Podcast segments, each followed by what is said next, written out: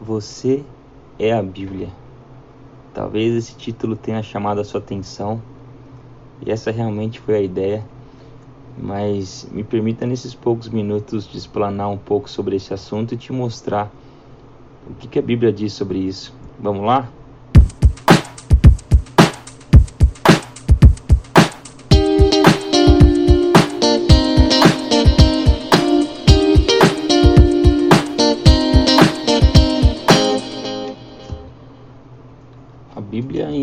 2 Coríntios capítulo 3, no verso 2 e 3, diz o seguinte: Vocês mesmos são a nossa carta, escrita em nosso coração, conhecida e lida por todos.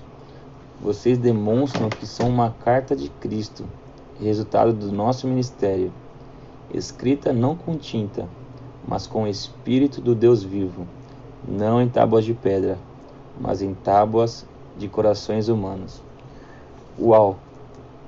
O que nós podemos retirar desses dois versículos aqui é algo muito simples, mas muito incrível. Ele começa dizendo aqui, Paulo aos Coríntios: Vocês mesmos são a nossa carta. Ou seja, nós somos a Bíblia, a própria Bíblia que as outras pessoas irão ler. Incrível isso porque nós entendemos dessa passagem que nós somos testemunhas de Cristo, somos representantes de Deus aqui na terra com a forma como vivemos. E, e é incrível que a forma como nós vivemos testemunha muito mais aquilo que nós somos do que de fato aquilo que nós falamos. E nós vemos isso de uma forma bastante incisiva naquela famosa é, e marcante frase do frade São Francisco de Assis que diz o seguinte: pregue o evangelho em todo o tempo, se necessário, use palavras. Ou seja, a forma como nós vivemos testemunha de fato aquilo que nós somos.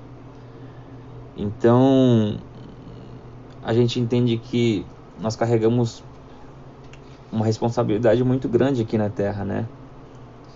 E isso nos leva aqui alguns versículos acima no livro ainda de 2 Coríntios, no capítulo 2, na parte B do versículo 14 e o versículo 15, diz algo assim muito tremendo, muito forte, que fala o seguinte: e por nosso intermédio exala em todo lugar a fragrância do seu conhecimento. Porque para Deus somos o aroma de Cristo entre os que estão sendo salvos e os que estão perecendo. Que incrível isso! Nós podemos e devemos exalar o bom perfume de Cristo, a fragrância do conhecimento de Cristo em todo o lugar para Deus nós somos o aroma de Cristo, para aqueles que estão sendo salvos e aqueles que estão perecendo. Então, o que a gente entende disso é que nós podemos ser conhecidos e reconhecidos como pessoas que carregam Cristo, o bom perfume, o perfume agradável de Cristo. Por isso é de extrema importância estarmos atentos a forma como temos vivido, a tudo aquilo que tem sido confiado às nossas mãos. Porque tudo que nós fazemos, tudo aquilo que vivemos, sempre, em todo lugar, estará dando testemunho daquilo que nós carregamos. E é por isso que a palavra nos confronta. Eu quero mostrar aqui dois versículos ou duas passagens que nos fazem refletir justamente isso que nós estamos falando aqui.